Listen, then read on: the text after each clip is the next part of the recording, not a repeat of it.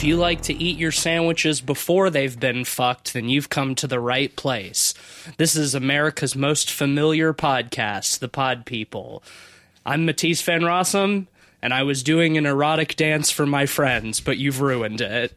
I'm Cleveland Mosier, and we're werewolves, not swearwolves. I'm Ben Sheets, the poker.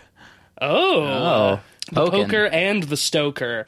And this evening, we're coming at you to talk about a very fun and delightful film from 2014 called What We Do in the Shadows, uh, written and directed by Taika Waititi and Jermaine Clement of uh, Flight of the Conchords fame, starring both those gentlemen as well as Cori Gonzalez-Macuer and Jonny Brugh. And it is the story of uh, some vampires sharing a house in Wellington, New Zealand, and their general foibles and fumblings. Mockumentary is Mo- the word. Yes, yes, yes. It is a it is a mockumentary, and uh, it did go on to uh, create the uh, spin-off television show of the same title that. Uh, by the time this is out, we'll have just wrapped up its second season. Uh, and that's why I picked this movie this week because we've been talking about so many exhausting, dour movies lately. Like the Greasy Strangler and the house that Jack built and you know just real bummers and you know I was I was getting a little bit of the quarantine blues and I uh, figured hey let's talk about something fun Upbeat. and and upbeat and delightful Upbeat horror is a thing, and it's it's time. It Uh, is. Yeah, and I I think uh, I'll definitely be going that route as well for my next pick, but more on that later. So this movie, as I mentioned, came out in 2014. I've seen it several times now, and it is one of my favorite uh, horror mockumentaries. Just one of my favorite mockumentaries in general. I think it's a very, very funny film. Yeah, it plays off the classic tradition of, you know, a bunch of improv Yes. taken and uh, pieced together into something that works as a whole. So it's essentially a documentary crew following around uh, some vampires and delving into their uh, hidden world and seeing how they are handling uh, modern times as uh, several hundred year old beings. I love how the premise itself like breaks one of the vampire rules of like masquerade. Vampires have that same like the first rule of Fight Club is don't talk about vampires, you know, kind of situation. And instead of just like trying to hand wave that uh, that away, they they kind of lean into that. Um, and it's sort of one of the recurring jokes is uh, that uh, Well, I would say uh, telling people that you're a vampire uh, that probably shouldn't know you're a vampire uh, is one of the central themes of this movie. yeah, it's definitely a big callback joke and a great one. For I it. love how they introduced that too with intro cards saying like all of the crew is wearing cross necklaces and have agreed to not be eaten. Yes, they set that up uh, very nicely. So our uh, this is very much a uh, a character driven film. So I think we should break down the characters a little bit. Uh, we have Viago, who is played by uh, Taika Waititi, who is uh, kind of a old school uh, foppish dandy vampire. we have uh, Vladislav, played by uh, Jermaine Clement, uh, Of, who is uh, Flight of the Conchords. Yes, as I mentioned, Flight of the Conchords fame and lots of other stuff. His Oh, yeah. his comedy backlog is uh, is pretty pretty huge. He's a Vlad the Imp- the Impaler type of vampire, Mm-hmm. uh, Vlad the Poker, as uh, he was called. I love that. That's probably one of my favorite like character bits in there. They could have just stopped it at like haha vampire mockumentary, eh, but they they still like did their homework and uh, had like you know like a, a Vlad the Impaler character from Wallachia and like all that sort of stuff. Well, I mean, the It's a whole nice the whole point of the movie is to satirize the vampire tropes. You know, Mm-hmm. pretty much every every good old fashioned uh, vampire trope is on display here. Turning into bats, having to be invited in to enter a building, being able to hypnotize. Uh, you know, being sort of uh, sexual deviants. You know, uh, getting burnt by sunlight. getting burnt by sunlight, uh, having beef with werewolves. Like it's it's it's all there, but it's modernized. Uh, and but before we continue with that, just to, to lay out our last couple of main characters, the youngest of the three is Deacon, uh, who is uh, they call him kind of the the hip young bad boy vampire, but he's uh, 183 years old. um, I, I, I, so like young to them, but still very old. And then uh, a big crux of the movie is that uh, they are sort of inducting a new vampire into their group. Uh, uh, Nick, who is a, a brand new vampire, we see him get turned early in the movie. Sort of a broy character. Yes, and uh, one of my favorite characters who doesn't actually have any dialogue is their uh, their fourth flatmate Peter. Peter. Peter, uh, who is your uh, classic uh, Nosferatu rat-like kind of vampire. Played by Ben Fransham, uh, who actually looks pretty young on his IMDb. Uh, Oh yeah, well I mean he's in uh, in heavy makeup, of course. uh, but I I love Peter because he never says anything, and he's like the scariest. He lives in the basement in like this stone coffin. just straight up Nosferatu. yeah, we we see like uh you know he he's the most uh the voracious hunter.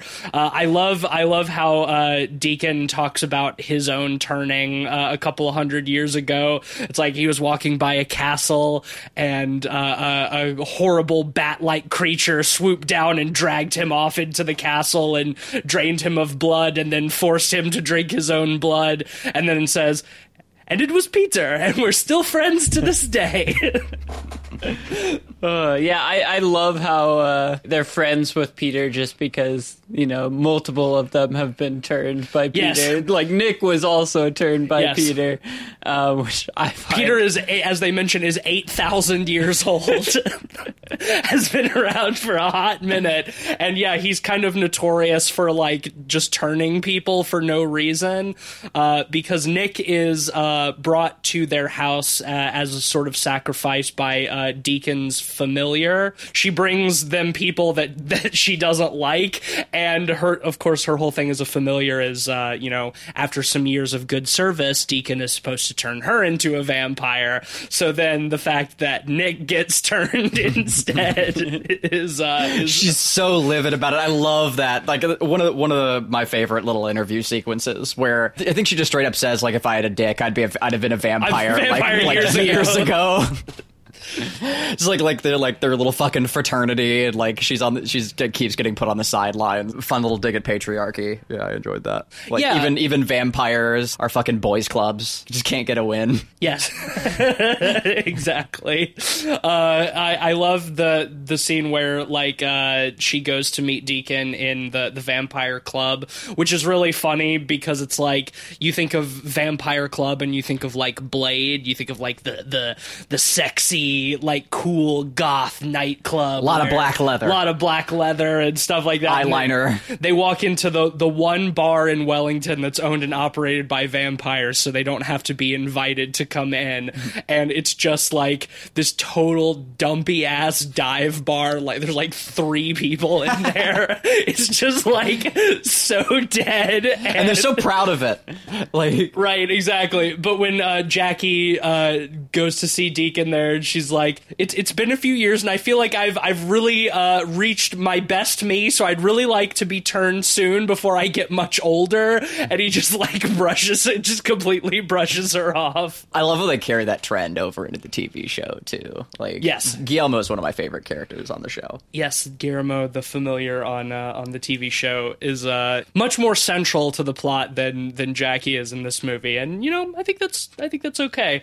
I like the the human perspective, you know, because it's nice to have in in this you have Nick as somewhat of like the grounding human perspective because he's uh, in the midst of his transformation into a vampire. So once Peter turns him, he uh, sort of like takes the other three out and about and like shows them sort of how to interact with the rest of society. Still not very well because he himself is kind of a loser. My favorite character, though, is Nick's friend Stu. Stu! You know, one of the main human characters in the movie. Just a normal dude. yeah, completely innocuous, boring. He doesn't have many lines. Uh, the recurring gag is that like they just keep having him tell other vampires like what he does, and he just goes into like rambling about working as like a systems analyst or something, just like boring garbage. Like almost the precursor to like the energy vampire thing that they play up on the yes. show. But even though he's so innocuous and boring, everybody still likes him more than Nick, which is, I think, a really funny gag that all of the vampires love Stu and they love to have Stu hanging around and he shows them all kinds of stuff like uh, how to use YouTube and Skype uh, and, and, shit like that and uh, how, how to watch a video of a sunrise online because they can't see a real sunrise. But Stu is just he's great. He's like he's a, a, total ambient character. He doesn't do anything, but he's always just kind of there, and everyone loves him for some reason. I think like uh, part of it too is like these vampires are like so desperate for new human interaction, right? And probably have forgotten that about themselves so it's it's they've, they've sort of been reminded of like like new personalities and seeing new people because they don't really have the opportunities to go out and meet new people very often so like bringing even this like really boring guy into the fold is like this really fascinating thing for them. That's that's cute. And uh, of course, like the comedy in this movie is fish out of water kind of scenario. Like these old mystical monstrous creatures trying to coexist in like modern New Zealand. Maybe not necessarily the most original premise, but I think there's a lot of really good gags that come from it.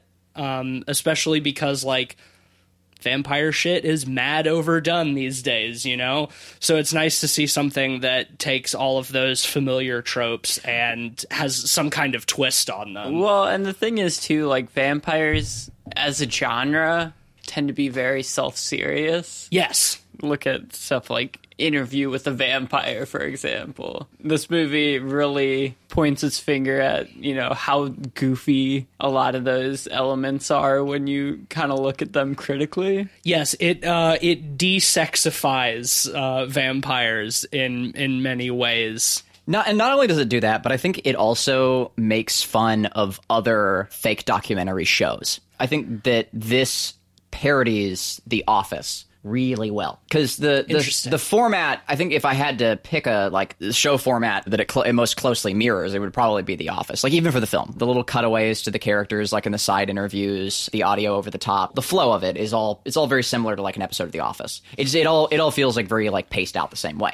I love that about it because it's it's taking those ideas that i find you know like as i get older to be a little drab and boring uh and and giving them a lot more variety. And honestly too like giving us moments that i think feel even more genuine than some of those shows for as like goofy and wacky because the premise is these like weird vampires. That's interesting that you compare the two because I don't know if I would make that comparison. I think this movie feels more in the realm of like Christopher Guest movies like Spinal Tap or Best in Show, where like so much of it is based off of improv and quotable moments the serious elements of stuff like The Office, when there are some, I don't think that really transfers over well, the... you're saying improv a lot. To me like it seems like a lot of like crafted dialogue because like they're doing their homework on some of the stuff and like they shot like 250 hours for this movie. Really? Cut it down to like 90 minutes. So i wonder if that was part of the decision to later spin it off into a show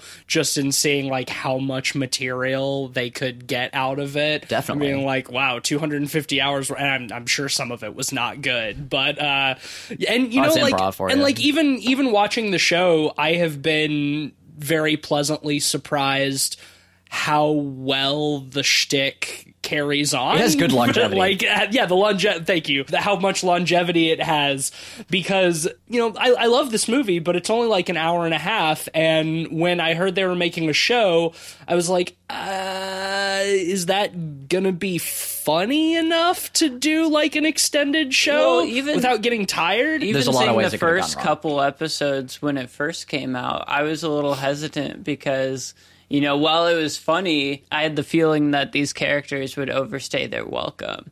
But I think the the magic of both the show and the film are not necessarily in the characters, but in the quotable, funny gags. You know, And I Interesting. think, uh, I mean, I I absolutely agree with you. There are a lot of quotable, funny gags, but I like the characters are probably my favorite thing about about the movie. and Same. the show. That's definitely what I find the most compelling. Well, I, what I mean by that is the characters on their surface are fairly one note oh sure for the okay. most part, and they get the mileage out of that because of you know the gags they put characters yeah, into. and, and you know, more I, I think it's I think it's appropriate because these characters are all very stuck in their ways because they are hundreds of years old Mm-hmm. and they can't sort of evolve with society because their survival depends upon secrecy. So I I think that there's so much mileage to be gained from like shoving modern things at them. Just like the very premise of like a bunch of vampires having to be roommates. Like some of the earliest gags in in this movie are them arguing over their their like chore wheel that they've created that is like this badly cut out and like colored pieces of paper that with their names on that they can like spin for different chores, but they're angry at Deacon cuz he hasn't done the dishes in 5 years. Mm-hmm. And so there's just and it cuts over and there's just 5 years worth of dishes that are ab- just covered in blood stacked up there which like of course begs the question it's like what are vampires using dishes for anyway they they get their sustenance straight from straight from the I tap so to see speak like bits of blood, like like caked on the dishes. Oh, the dishes are covered in blood. Yeah. Which, and but like the idea of eating blood off of, a, plate dish. is like really funny too. I think the only time we ever see them use the dishes is when they bring in Nick and the other girl in the first place to uh, Have some biscotti. some some biscotti. How the fuck is that gag so goddamn funny? Every time, every time, I got a laugh out of me. This is my favorite trick. We present our guest with a plate of biscotti. And then I will say, Why don't you eat some biscotti? Please, Nick, eat some biscotti. I didn't realize you enjoyed eating worms, Nick. No, no. They are worms. Fuck. There's worms wiggling around in my plate. is worm-like, but not actually worm. We stole that idea from the Lost Boys. Because like there's there's the playoff of like like the the quote like old way to pronounce spaghetti, and it's just another way of showing like how out of touch they are. Yeah, Amazing. I, I yeah. I'm pretty sure also like that's not true or something. Like I, I read something about that recently, but I No, forget there, nobody's call, nobody calls spaghetti biscotti. Well, I don't think no one ever did. I don't too. know. I don't Like- think anybody ever did either. Well, like, what's really funny is later on Nick mistakes it for because biscotti. For, biscotti. yes. or I don't think it's Nick, but somebody else does. Is like, yeah, they, they tried to offer me. I think they tried to offer me biscotti. Oh, maybe a stew. It might have been Stu. I thought that was a really good callback too. Uh, like that whole gag in general, just like them hypnotizing uh, Nick into thinking that his plate of spaghetti is full of worms, and then convincing him that his dick has turned into a snake. Nick, how does it feel to have a snake for a penis? Jackie, my penis has disappeared. There's a cobra snake. No one's going to mistake your penis for a cobra neck, okay? Believe you My me. spaghetti. No, it is just a normal penis. I'm out. I'm out. Josephine, you like biscotti?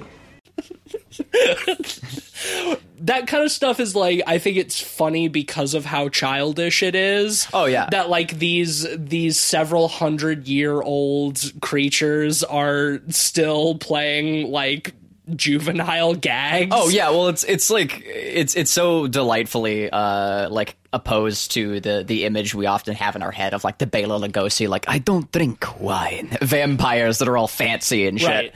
still acting kind of like broy from their own time period is, is there's almost more realism in that to a degree uh it, it's it's almost more believable than just Bela Lugosi Yeah. you know like still being like fancy and uh like It's- this many years on It's exactly like the point Ben made a few minutes ago that it's all about like removing the self serious nature from vampires Yes. and showing that like inherently this this cultural picture that we have of vampires is very silly at its core when you have uh to pardon the pun, when you shine the light on it, uh, it, it actually, light. it, uh, the light it, it becomes hard to take it seriously. Yes. and uh, you know, Vampires are people too. We've even we've even talked about that other times in like more self serious vampire movies.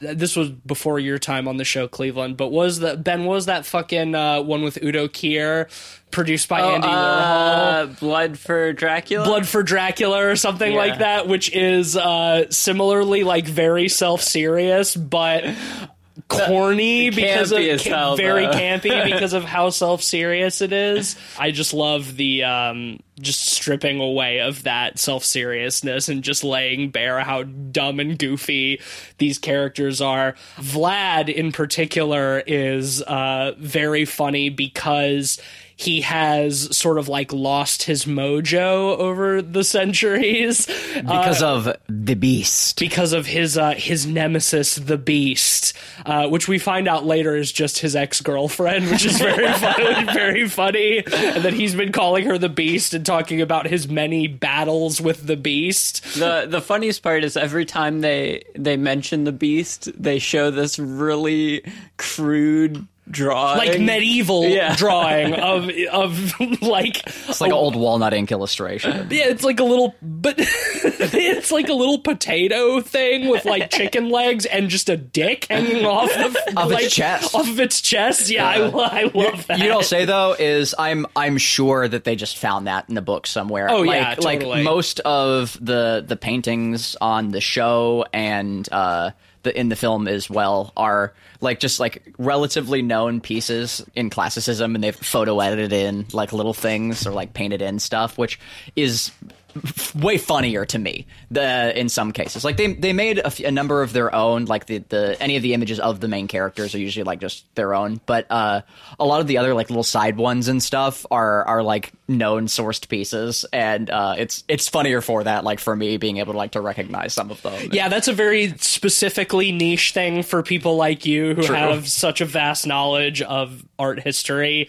Um, a lot of it is stuff that the average person, and myself included, would not recognize. But I do think like it that kind of stuff, even if you don't recognize it, is a nice attention to detail. yeah. It sort of helps the characters feel their age, like seeing these old school like paintings or medieval drawings of yeah, like of- Goya with like Jupiter eating his son yeah. and stuff, which has I don't think anything to do with vampires, but it certainly looks vampiric. it's macabre. You know, there's a Exactly, lot of yeah. there's a lot of macabre art uh, in in this movie, and I mean, of course, like the characters are very uh, as vampires, they are very edgy. But Vlad losing his mojo to go back to that ha- produces some of my favorite gags in the movie. I think of stuff when like he's uh, walking around outside trying to like hypnotize people to let him into their house, uh, and is just like standing outside the window, just like people watching TV, just going, "See me." See me, and it's like, oh, they, they can't see me from this angle. And to go to a different window. See me. It, it reminds me of the bit in Ed Wood where like the uh the old the elderly Bela Lugosi starts uh, is like watching Elvira and he starts doing like the hypnotic like hand movement at the screen.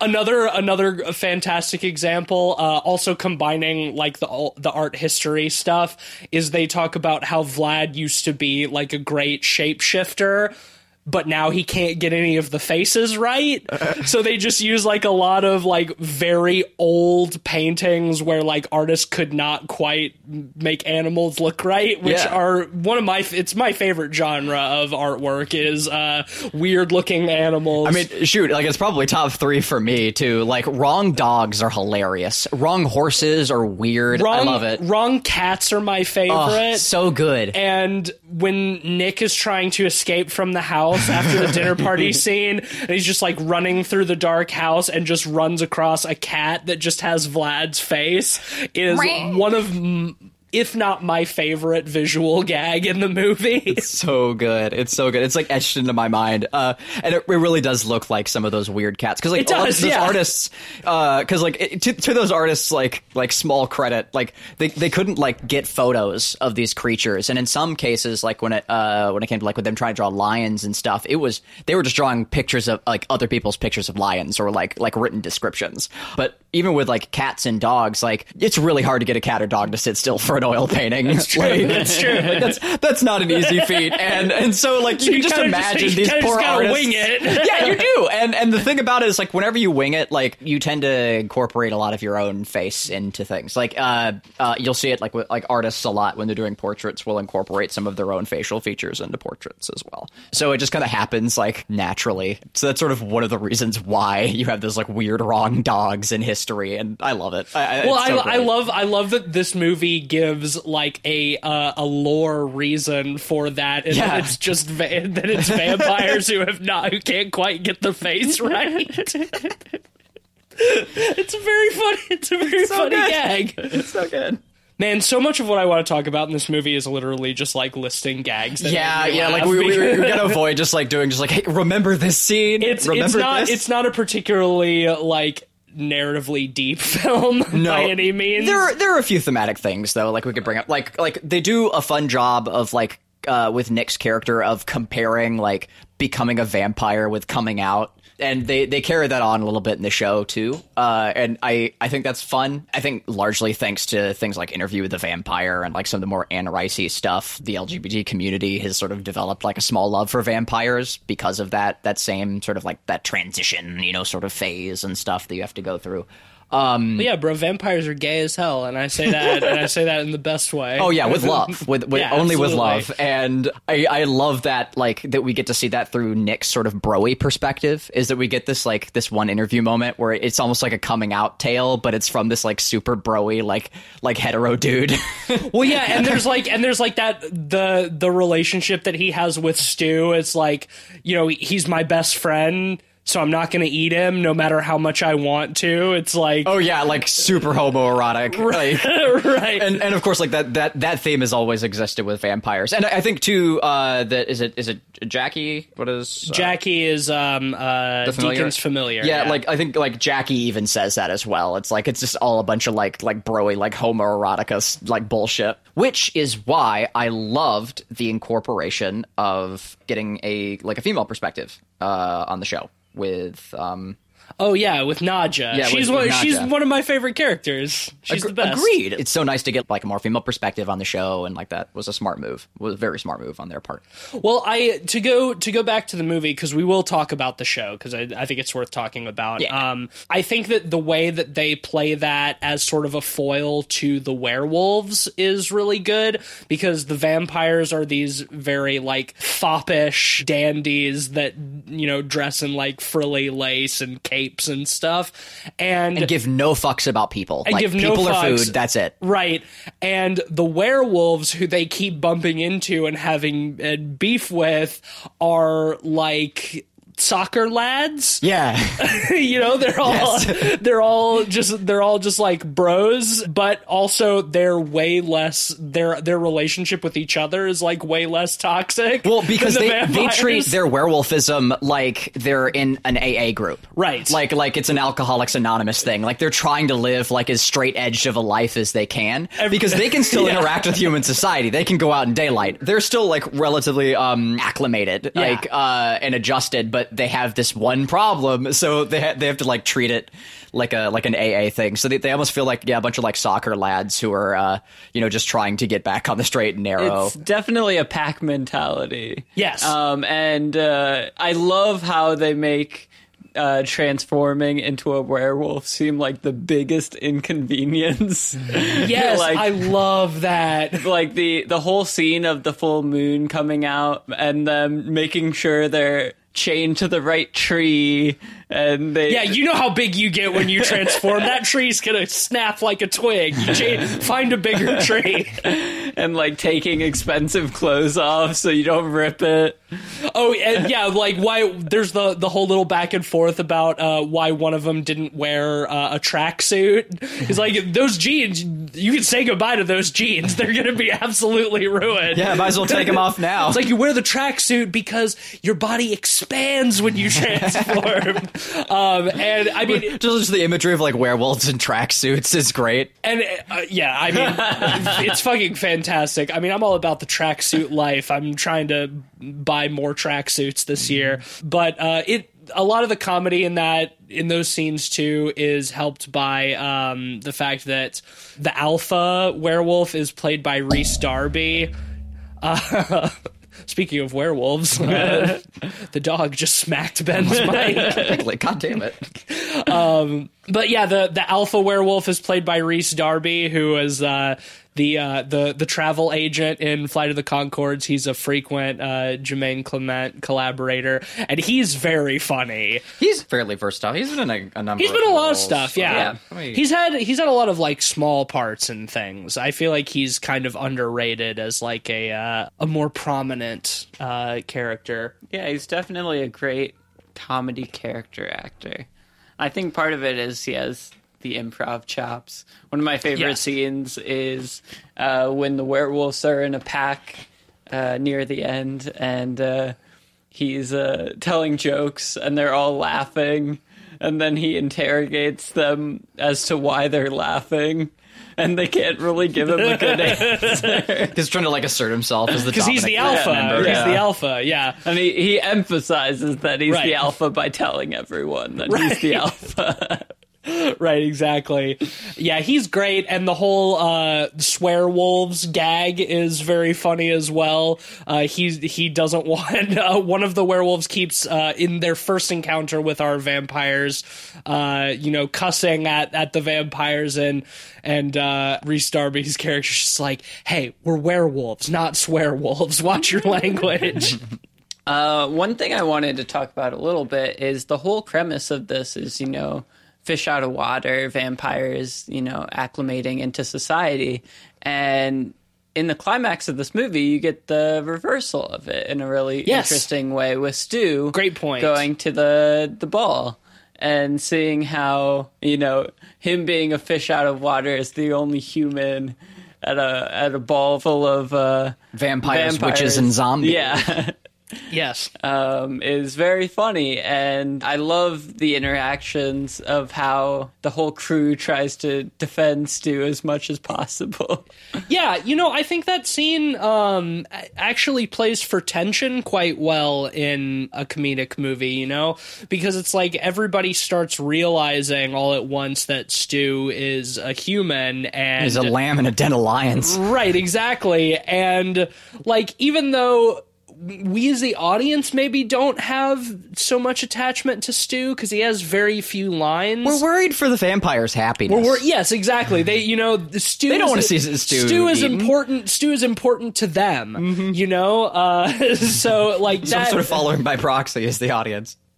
And of course, you know that scene also has uh, um, Vlad uh, confronting yet again the Beast. The beast. his his girlfriend Paul his ex girlfriend Pauline. Uh, I I love when he finds out that she's the guest of honor to the party and he doesn't want to go and we just and he's all we see him and he's all like shriveled up and like withered and got like dry cracked hair and pasty skin and he's just like been totally drained of his vitality uh, at the the thought of his ex girlfriend getting guest of honor over him leave me to do my dark bidding on the internet. Another extremely stupid joke that always makes me laugh. Oh yeah. They're they're just like like so many small moments, little bits of attention uh, that that just like like subvert that idea of like the fancy vampire. You've got like Taika Waititi like masturbating in his coffin, and uh, Oh yeah, that oh that's a really good B plot too. Like his old love, who he the reason he came to New Zealand in the first place, but uh, his old his old familiar put the wrong postage on his coffin when he shipped him, so it took him eighteen months to get there. oh man, yeah, and, and he prints out the picture that she gave him in the locket and tapes it to the inside of his coffin so he can jerk off to it. Well, and then of course the really nice joke there at the very end is he goes back to her as a 90 something year old woman and turns her into a vampire. My favorite part of that whole gag is right at the end, like the last thing we get before the credits is. Uh, you know, she's talking about how it'll be pretty nice to be a vampire, and it just lingers on her uh, after she says that, and there's almost a look of realization that she's gonna stay that age forever. It's almost like the end of The Graduate, you know, where both of them are sitting there and, they, and the camera holds on them just long enough where they both kind of realize, like, oh shit, did we make a mistake? yeah, that is that's a really good bit.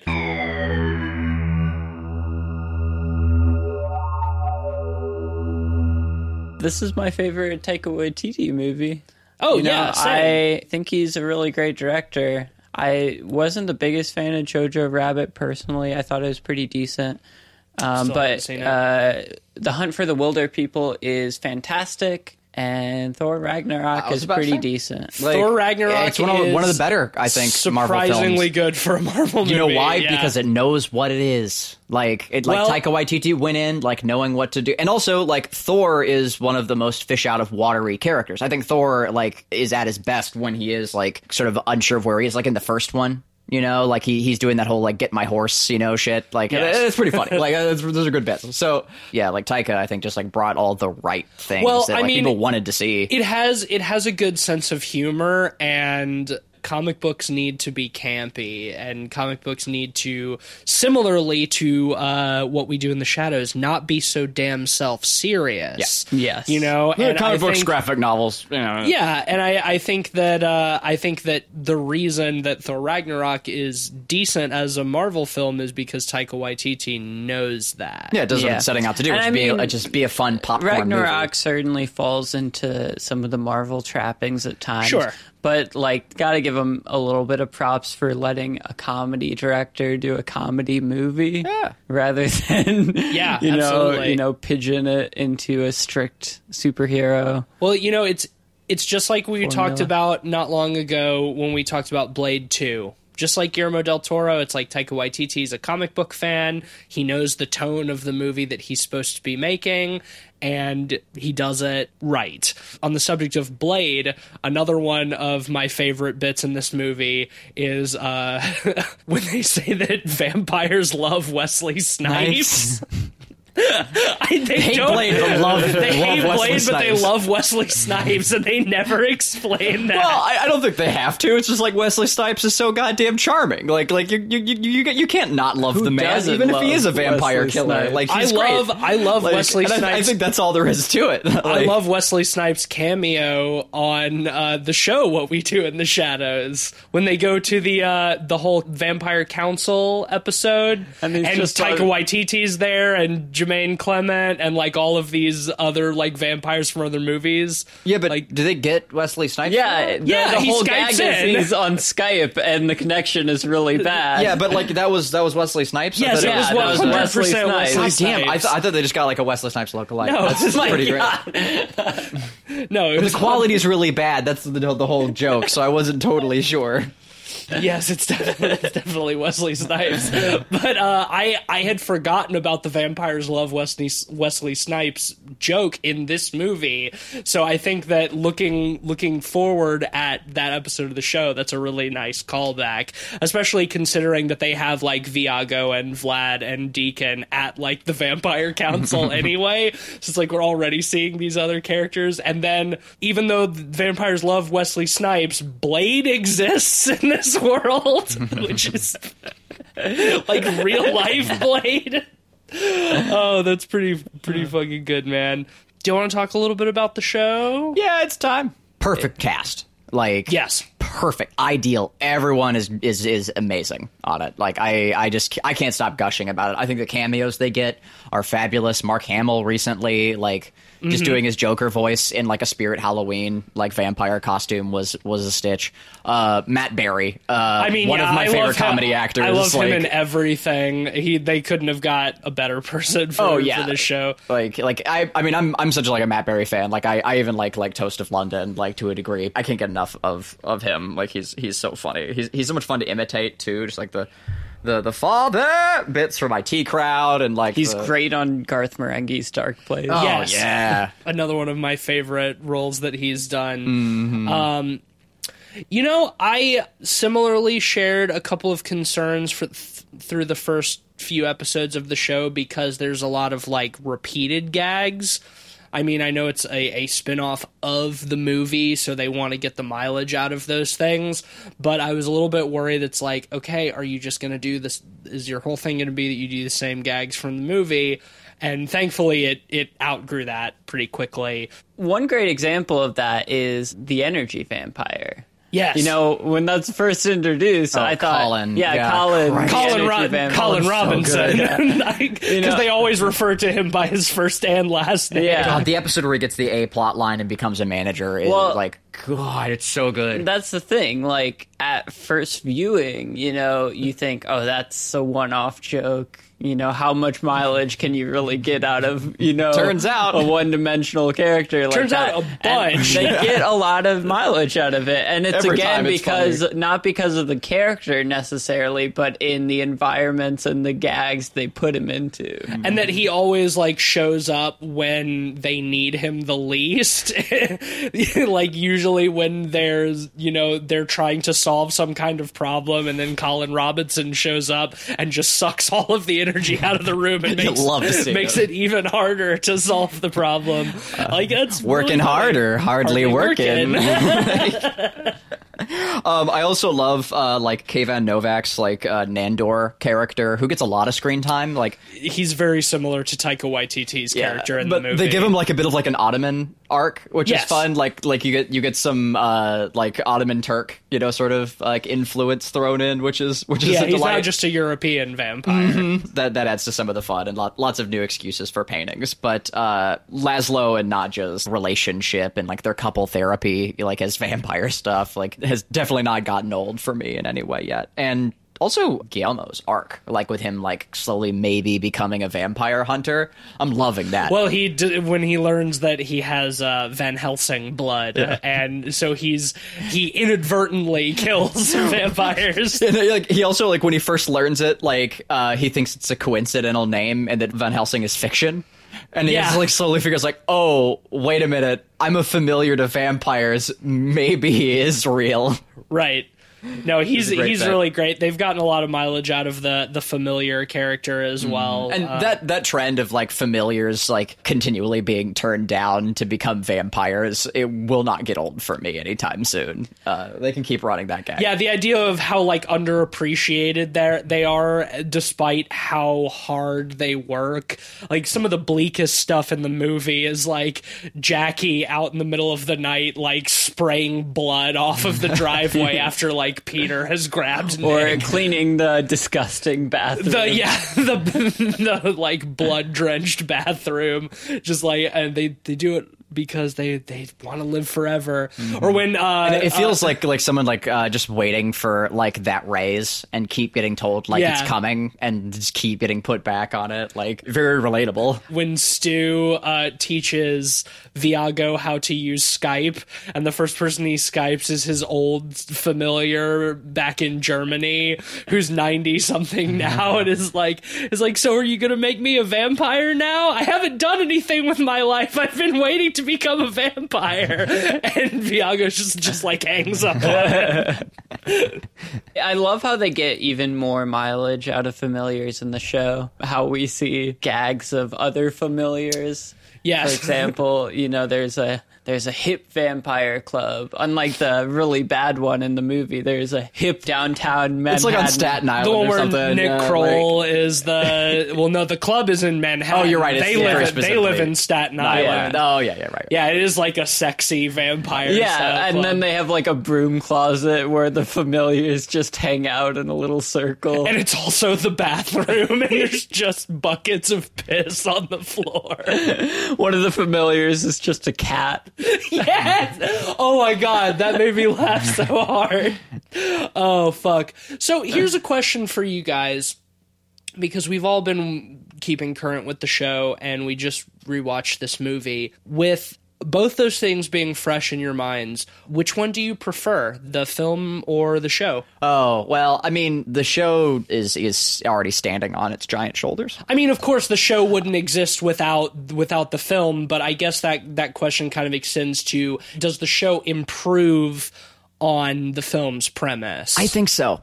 I think so because that premise works like again like in the uh, in the same nature as like The Office or Parks and Rec or any of those interview style shows. That format works really good in half hour segments. I love that about it. We get more of it, and they're able to run arcs out, you know, uh, uh, uh, over you know multiple episodes. So we just we're just getting more character development out of it, uh, and it's managing to to maintain that mileage. So.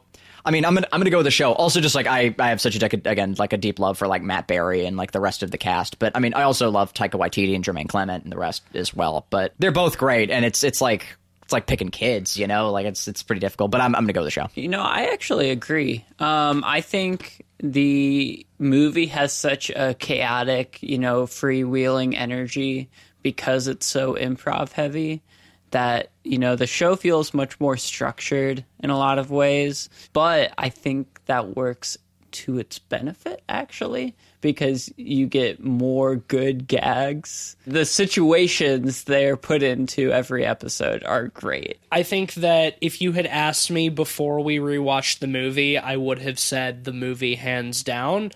But I think I'm actually going to agree with you guys, and I think th- I think that the show like it takes everything that the film established so well and takes it farther. And all of the character, like the characters, are analogous to the characters in the movie. They have similar character types, and as much as I love Jermaine Clement and uh, Taika Waititi, they got good actors to sort of carry that torch. Well, and I think on top of it, one of the big things is the show, at least the first season, was for the most part directed and written by Jermaine Clement and Taika Waititi. Right. Yeah. Which is good because it captures the same, you know, spirit of the movie. And while it's more structured, it's written by the same people that are riffing through the movie. it feels it feels like they're finally getting to do things that they wanted to do in the movie. Yeah, there's the budget. They have more they have more of a budget for sure for the show. It's an FX thing, so they, you know, they they've got money in it obviously. Um yeah, I you know, I would agree. I I think that like the show really just like takes a really solid, fun, lighthearted premise and and turns it into something that has surprising legs. Yeah, and uh, two, I think it just came at a really great time for me. I had just tried to rewatch Parks and Rec recently, yeah. yeah. and like the the politics and like a few of the other things, oof, oof, oof, and it was it was too hard, and I couldn't, and like it was kind of sad too because I still love a lot of those old characters from the show, but it just it's it's hard to to put put them on in perspective on that one, and like same with The Office, like I just kind of feel like I've outgrown it, and I've never been uh, into the office. yeah, and um, I get the same kind of like character tracking. Uh, Yeah. and and I still get to to enjoy like oh what's you know like what's Andy gonna get up to this week? Or what's Ron gonna get up to? I, I get to ask that about Guillermo and um, Laszlo and the rest. And so I still get my comfy show but also it's got a little bit of that that edge to it and I think also lasting power also like it's very much benefited by being an FX show because they can get away with profanity Yes. and like They are uh, swear more wolves. more yeah they are swear wolves in in the show um yeah you know overall I've, I'm I'm a big fan I I hope the the show continues to keep going they've done two very solid seasons. I think the second season improved on the first one even. Yeah, I, I'm I'm just happy that this movie was a thing, so that the sh- like as even as a jumping off point for for the show, and I still uh, I still love the movie. We ready to rate? yeah. Yeah, I'm gonna go ahead and throw a rating onto it. Like, yeah, the the movie is is fantastic. It always makes me laugh. I laugh at the same gags. Uh, one of my favorite mockumentaries. I will say uh, one thing uh, to backpedal real quick. Sure. About the show that I that I do prefer about the movie is the setting. I know they're they've got budget and you know they're trying to make it bigger, so yeah, put it in New York, Americanize it. But I think part of the charm that the film has is it's made by dudes from New Zealand. Like I like that it's set in New Zealand and that for like American viewers it's a taste of like another country and culture's comedy. And I don't know. I think that's part of what's charming about the movie is that these vampires aren't in like a major city like New York or LA or London or something like that. You know, they're in Wellington and like just tucked off in a little corner of the of the world. Um, but you know, yeah, this movie's fucking rules. I'm gonna give it a four and a half out of five. Classic. Yeah, I'm going to mirror that in a lot of ways. I love the chaotic, freewheeling energy of uh, this movie. It's one of the most quotable movies out there, period. The whole premise is great, and the deadpan nature of the comedy will always be funny to me. It's a four and a half out of five as well for me. I have no criticisms of this film, so I don't see any reason not to not give it a five. I adore this film for all the same reasons. I smile every time I'm reminded of it. Easy five from me. All right. Well, what we do in the shadows gets a 4.7 out of 5 pods from us. Yeah, I mean, we should mention like while quarantine is still happening and everybody's stuck at home and stuff, like the show is on Hulu. You got Hulu? You haven't seen it? Watch it. It's good to laugh. I don't know if the if the movie's streaming anywhere, but if for some reason you haven't seen it, or if you're a fan of the show and haven't seen the movie that started it, you know, absolutely worth checking out. We could all use a laugh in uh, uh, in these. Uh, times. uh, so yeah, it was it was nice to do that. Speaking of these times, it's time for our mid-year catch-up and what may well be our end of the year catch well, I will well. say there's a few films scheduled, but I'll believe it when I see it. and you know? and if they and if they come out for lack of better things to do, we'll probably give them their own episodes. So this might be the only catch up episode that we do this year, uh, depending on how many movies come out. And Ben, I believe you have the results of who won. This contest of guesses, this battle. Who could it be? Who could it be? I do indeed. Okay, so uh, out of our 20 predictions, five have come out. and, uh, you know, three have been pushed to next year, and six have been delayed indefinitely. Um, so, Wow. Christ. Good thing we don't cover. We don't just cover current films. Thank God. Tease, you had three predictions correct. Okay. out of five. I had three as well, so we were tied. But inching us out was Cleveland with four. Woo! All Just right. barely, barely beating us out by the skin good of to our win. teeth. So yes, Cleveland will be curating our next episode. We're not going to, and I sure you. have a lot of options to fucking pick from. yeah, we're not going to tell Oh, you well. what movies those are going to be yet. There's still You'll some just- good ones, though. You'll just have to uh, check back next week and find out what those are. But yeah, there's a pretty small basket of horror movies that came out this year that we didn't choose from. So hopefully they'll be good. yeah. Well, hey, speaking of baskets, is it time for our sponsor? It sure is. All right. Well, uh, fortunately enough, uh, and tangentially enough, uh, this episode of Pod People was brought to you by Miss Bingle's Bat Baskets. What are you doing with the with the bat and no basket? What the what the fuck is that? What, what's that about?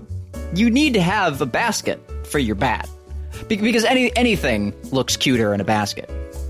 So This is true. so what the fuck are you doing? Like go go down to your your local pharmacy and and get a bat basket for your bat. Break quarantine to go down. Yeah, it's worth it. To go down to your pharmacy. It's it's worth the risk. Uh, uh, uh, uh, side note, uh, or uh, uh, in parentheses, uh, not worth the risk. Don't don't break quarantine that bad. Um, but yeah, no, go go get a fucking bat basket, you you, you lazy dick. And uh, yeah, they're they're made by Miss Bingle, and and deal with it. All Thank right. you. Well, thanks to Miss Bingle's Bat Basket for sponsoring this classic episode of the Pod People. Um, that'll be it for us, I think. If you like the show and you like vampires, then go on to Apple Podcasts and leave us a five star rating and a nice it. review. Uh, if you can also follow us on Twitter at PodPeoplePod and at letterboxd.com slash PodPeoplePod, where you'll find a list of all the films we've talked about on the show with our average ratings and links to those episodes. Uh, follow me on Twitter at Deep State Aussie for uh, tweets. I'm on Twitter at Mr. Sheets. I'm occasionally tweeting for Light Arc Studio as we push out the next release of our lovely game, It Stares Back. Uh, we've made good progress recently and hope to continue to do so. So hopefully we'll have a little bit more to show there soon. You can also see my work on ArtStation. Go check it out under Cleveland Mosher. That's uh, M O S H E R. Uh, for some spooky, cool paintings. Uh, also, my commissions are open, so uh, feel free to hit me up if you want something doodled, sketched, painted, drawn, or uh, uh, licked. And uh, yeah, All right. come on, come on round. I'd, I'd love to help. Cool. Well, we're pretty much halfway through 2020, maybe the worst year ever. Uh, so tune back in next week to hear about the horror movies that we haven't talked about. Yeah, the bubonic plague was pretty bad too, but Yeah. that was a bad year. That was a bad time. My point is, if you go outside, wear a fucking mask. Please.